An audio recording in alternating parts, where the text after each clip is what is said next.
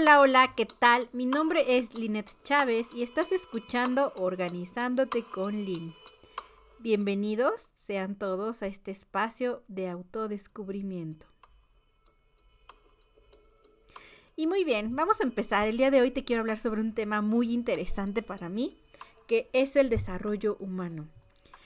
Voy a aprovechar para hacer una presentación más formal y profunda sobre mí y tiene que ver precisamente con este tema. Me gustaría iniciar con una frase que me encanta de Eric Fromm y dice lo siguiente, si lo que soy es lo que tengo y lo que tengo lo pierdo, entonces ¿quién soy? La vuelvo a repetir, si lo que soy es lo que tengo y lo que tengo lo pierdo, entonces ¿quién soy? Pues bien, te voy a platicar que esta frase ha impactado en mí precisamente porque cuando la conocí me di cuenta de quién realmente era yo. Si te quitas las etiquetas, si te quitas los títulos, incluso el apellido, todos estos adornos que llegamos a tener y que incluso llegan a formar parte de nuestra máscara, nos quedamos ante la sorpresa de que somos unos seres individuales y que somos más allá de una etiqueta. En algún momento tuve un año que empecé a tener muchas pérdidas, unas 10 pérdidas del trabajo, em, en, eh, muertes, en un solo año, ¿no? Y eso me dejó a la deriva. Entonces empecé a reconocerme ante la pérdida, ante el dolor. Y bueno, de eso te quiero hablar el día de hoy, porque tiene que ver con el desarrollo humano. Muchas veces creemos que una persona exitosa es eh, la única que puede alcanzar el desarrollo humano. O también creemos que puede ser algo que no es para nosotros, pero en realidad es para todos. ¿A qué me refiero? El desarrollo tiene por objetivo que podamos tener esta libertad de desarrollar todo el potencial de nuestra existencia. No solo el de unas pocas, ni tampoco el de la mayoría, sino el de todas las vidas de cada rincón del planeta. Entonces, significa que cada persona puede alcanzar todo su potencial. Y suena tan fácil, ¿no? Pero ¿cómo podríamos alcanzar nuestro potencial? Eh, es interesante y es muy amplio este tema. Hay una palabra clave en todo esto y es el autoconocimiento. Muchas veces desconocemos o tenemos alienadas partes nuestras que nos imposibilitan vernos a nosotros como un ser de aprendizaje, ¿no? Entonces el darnos cuenta de las experiencias eh, nos va a ayudar a crecer, solo que darnos cuenta a veces no es un proceso tan fácil. De, ¿Qué hay detrás de todo esto? A veces el miedo a la vulnerabilidad, el miedo a la inseguridad, etcétera, muchísimos miedos. Y algo interesante también es que hay dos tipos de habilidades que plantea Goleman. Las habilidades emocionales personales y las habilidades emocionales sociales. ¿Ustedes creen que podemos relacionarnos sanamente con el otro sin relacionarnos sanamente con nosotros? Pues la realidad es que va a ser casi imposible o muy difícil, ¿no? En el momento en el que empiezo a reconocerme a mí mismo, es cuando empiezo a trabajar estas habilidades emocionales personales. Y es un trabajo profundo porque requiere también el que tú dediques tiempo a observar tus debilidades. Las debilidades comúnmente eh, de forma social se tienen eh, hasta cierto punto como en algo negativo, así como, las, como ciertas emociones, ¿no? He escuchado sobre todo el miedo, el enojo, cómo se, se coloca como si fuera algo negativo. Pero las emociones no son buenas ni malas, tienen una función adaptativa. Hay un manejo virtuoso y un manejo, manejo patológico. Entonces también pasa lo mismo con la debilidad. Cuando tú eres consciente de tu debilidad, entonces puedes hacer algo al respecto. Antes no. Eh, el, ignorar esta debilidad que puede ser parte de nuestra oscuridad o de la sombra, como le dice Jung, hace que de alguna forma podamos incluso hasta repetir patrones. No sé si te ha pasado que te encuentras en situaciones similares constantemente. Eso a qué se debe? De repente hay ciertas actitudes comportamentales que nosotros tenemos de las que no nos percatamos y esto influye en la manera en la que nos mostramos ante el otro. Y antes que, que el otro, ¿cómo me muestro conmigo misma, conmigo mismo? Si yo me percibo inseguro, si yo me percibo insegura, solamente es un ejemplo, pues me estoy relacionando desde ese, e, esa falta de recurso, desde esa debilidad. Y entonces es perceptible porque existe, esa inseguridad existe. El que no la reconozca no quiere decir que no existe. Entonces, ¿qué sucede aquí? Necesitamos identificar cuáles son nuestras debilidades para poder pulirlas. Y una debilidad no es buena ni es mala simplemente es la luz en la oscuridad. Bueno, yo lo llamo de esta forma. Em, una forma práctica de hacerlo es preguntarte a ti misma, a ti mismo, qué es lo que te está limitando en este momento de tu existencia para lograr lo que tú quieres. ¿Qué te limita? ¿Te limita algún pensamiento, alguna creencia, alguna persona, alguna situación? algo que tengas en relación a cómo percibes tu existencia, eso que, que, tú observas como una barrera tiene que ver con la debilidad. Cuando lo observas y te cuestionas de dónde viene esto.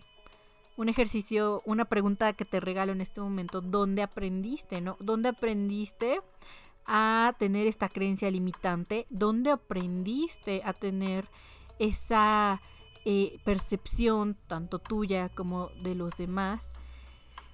Y en ese momento puedes reconocer que probablemente la persona que te lo dijo o la creencia que fue instaurada en ti no tiene que ver tanto contigo. Hay un autor que me encanta, eh, se llama Díaz Loving, también Díaz Guerrero, es, eh, tienen un libro que se llama La psicología del mexicano y hablan sobre las premisas sociohistórico-culturales del mexicano, ¿no? Cómo es que como mexicanos vamos teniendo estas creencias arraigadas e interiorizadas y son eh, resultado de la cultura en la que nos desenvolvemos. Les voy a platicar algunas de las premisas que hablan estos autores. La maternidad, no sé si a alguien le ha pasado de eh, escuchar que si no, no eres madre, no sirves como mujer, por ejemplo. El machismo, también hablan mucho sobre el machismo. Eh, ¿Cómo es que el status quo también dictamina quién eres? La virginidad. Fíjense, podríamos hablar de cada una de estas premisas en un programa. Ahora, solo lo retomo como referencia para identificar que sí somos eh, parte de un sistema interdependiente y que probablemente hay creencias que alguien más depositó en mí y no tiene que ver necesariamente conmigo, tal vez sí, porque recordemos que todas las personas tienen su propia historia de vida y tal vez a esa persona alguien le enseñó de esa forma. Y creo que el día de hoy es momento de romper paradigmas. Por eso te preguntaba eh, eh, que, te, que te pudieras de alguna forma aclarar de dónde viene todo esto. Y bueno, ¿qué relación tiene con el desarrollo humano? ¿no? Cuando somos claros de nuestros límites, hacemos algo al respecto. Me muevo, existe movimiento. Esto es lo más importante. Si yo me muevo, entonces empiezo a ajustarme de forma distinta parte de la creatividad. ¿Qué es la creatividad? Es buscar soluciones distintas a la misma situación. Si yo me vivo como un ser creativo, voy a poder expandirme, moverme. y esto obviamente me va a ayudar a irme reconociendo cada vez más y más. Probablemente no soy la persona que era ayer o antier. Y eso está perfecto. Eso me habla de mi crecimiento. Entonces, el potencial es el que se va de alguna forma puliendo día con día, con tus actitudes, con tus creencias. Pero muchas veces he escuchado eh, motivación al aire, yo le llamo así. ¿A qué me refiero con la motivación al aire, no? Que de repente es llenarte de, de falsas, es falacia, ¿no? De falsedad, de em, simplemente echándote porras. Y es como maquillar, ¿sabes? Y es difícil hacer todo lo contrario. En lugar de echarte porras, observarte y decir, esto que estoy haciendo, ¿para qué me sirve? ¿Cuál es la función de esta emoción que estoy sintiendo? ¿Cuál es la función de este pensamiento que está llegando a mí? Esto nos va a generar cada vez más y más conciencia. Y bueno, pues contestando a la pregunta que tenía al inicio de quién soy, pues sí, tiene mucha relación con el desarrollo humano. Cuando empiezas a cuestionarte quién eres, de qué eres capaz, cuáles son tus límites, qué es lo que te falta, cuáles son tus áreas de oportunidad, cuáles son tus fortalezas, cuáles son tus angustias, tus pensamientos. Entonces empiezas a hacer una reflexión exhaustiva de todo lo que puedes mejorar. Y esto es parte de potencializar. En ocasiones tenemos habilidades que están ahí, que ya están latentes, ¿no? Esperando a que tú les prestes atención. Y estas habilidades se pueden pulir hasta convertirse en talento. Algo que descubrí hace unos meses es que incluso la debilidad y la fortaleza pueden jugar en tu contra y a tu favor. ¿A qué me refiero? Necesitamos ser conscientes de cómo utilizo todo lo que tengo y lo que hago para que me genere bienestar, tanto físico como mental. Les voy a poner un ejemplo. Imagina que em, em, tú tienes como una habilidad o como una fortaleza el ser extremadamente ordenado, el orden. Y entonces el orden te ha llevado a obtener, por ejemplo, buenos resultados, un buen trabajo, desempeño en la escuela, etc. Pero ¿qué sucede cuando el orden se vuelve excesivo y te imposibilita para disfrutar? Y puede ser que en algún momento, solo es una suposición, te lleve a tener eh, conflictos con tus amigos, con tu pareja, que no soportes que, existe, que exista desorden, incluso por cosas pequeñas entonces esta misma fortaleza se vuelve una debilidad, porque impacta en tus demás ejes de vida y los desarmoniza. Esto es interesante, ¿saben? Porque así es como operan tanto las fortalezas como las debilidades cuando no las hacemos conscientes. Todos tenemos áreas de oportunidad. El área de oportunidad tiene que ver un poco con la zona externa. Es parte de lo que el entorno te ofrece. Y esta parte de, de ahora yo, ¿qué puedo hacer con todo esto que tengo? Es parte del desarrollo. Ocupar los elementos que tengo a la mano e ir construyendo, tanto para mí, e ir co-creando con el otro. Entonces, planteando lo que les, les platicaba al principio de Goleman, pues sí, cuando empiezo a pulir estas habilidades emocionales personales, Después me puedo ir a las sociales y las relaciones cambian y no es magia. Las relaciones cambian porque ahora me empiezo a mover desde la conciencia. Eh, hace, hace rato hablaba sobre From y hablaba del amor maduro e inmaduro, de las relaciones dependientes. Y algo que menciona él, que me encanta, es sobre el amor maduro e inmaduro, en general, no únicamente con la pareja. El amor maduro dice, te necesito porque te amo. Y el inmaduro dice, te amo porque te necesito. ¿Qué es lo que entorpece una relación personal, tanto de amistad, de pareja? Precisamente el amor inmaduro, si lo vemos desde la perspectiva de Fromm.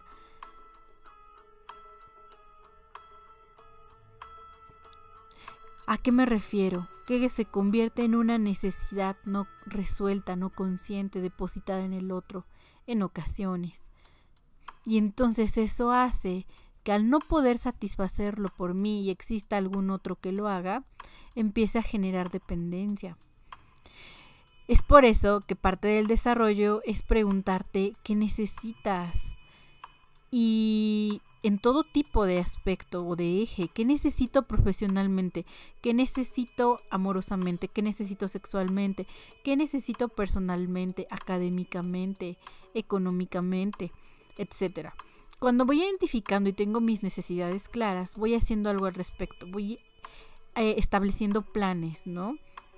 Claro, que necesito también conocer cómo llevar a cabo un plan que me sea funcional, no que esté basado en fantasía, sino que pueda llevarme a crecer poco a poco con lo que sí cuento.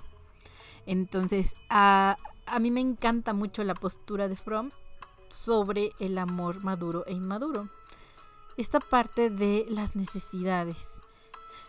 Y bueno, no, eso no quiere decir que las personas que tienen habilidades más claras, que se consideran como exitosos, no tengan estas necesidades. Claro que las tienen, todos tenemos necesidades, solo que están clarificadas o son más conscientes.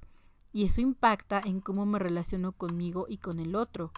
¿Para qué quiero generar un vínculo con, con el otro? ¿Qué es lo que quiero obtener de esa relación? Cuando estoy claro, incluso evito muchos conflictos posteriores en relación a la, a la, proporción entre lo que doy y lo que recibo. La comunicación asertiva, la toma de decisiones, no únicamente aplican en el área organizacional. Obviamente em, hablamos de tres niveles, intrapersonal, interpersonal y organizacional. Y poco a poco vamos avanzando continuamente en este camino, en esta existencia. Vamos impactando con las personas que nos desenvolvemos, claro que sí. Se llama congruencia porque al tener claro cómo estoy en mi existencia, en mis áreas de vida, yo puedo presentarme con el otro y motivar, ayudar e incluso sin pretender hacerlo. Eh, con el simple hecho de mostrarlo en mi persona, eh, te, apuesto que hay muchos individuos que te admiran. Eso es también ser genuino y es parte de lo mismo. Empezamos a identificar que probablemente en la vida cargamos con algunas máscaras que no eran nuestras, que eran impuestas. Por eso hace rato hablaba sobre las premisas sociohistórico-culturales, ¿no? Em, y bueno, yo te hago el día de hoy la invitación a que reflexiones qué necesitas Ojalá y pudieras anotar cinco cosas, diez, las que tú quieras, que necesites para tu existencia en este momento presente, empezando por cosas pequeñas, sencillas, poniendo atención a tu organismo, a tu cuerpo, cumpliendo poco a poco. Y esto es parte del desarrollo, ir conectando con lo que es más importante. ¿Y qué crees que es lo más importante? Tú misma, tú mismo. Eres lo más importante. Nadie va a venir y te va a dar las cosas ya elaboradas. ¿Sabes por qué? Porque solamente tú conoces y sabes a dónde quieres llegar. Yo no lo sé. Probablemente a alguien le has contado tus planes y aún así no tiene la idea tan concreta como tú. Entonces tú eres el que la tiene que materializar. Y bueno, es parte de este inicio. Soy Linette Chávez, espero que te haya gustado. Este podcast breve es muy... Em, muy importante para mí que me dejes tus comentarios de qué temas te gustaría abordar y si tienes alguna situación que quisieras que planteáramos en algún programa. Aparte de ser psicóloga, capacitadora y psicoterapeuta. Bueno, también soy tallerista, conferencista. Eh, me dedico mucho a esta parte de guiar a las personas a un punto en el que puedan encontrar un sentido. Entonces, este famoso sentido de vida, creo que encontrarle la función a lo que estamos haciendo es la mejor manera de darle sentido. Y si no te hace sentido, probablemente estás en el lugar incorrecto.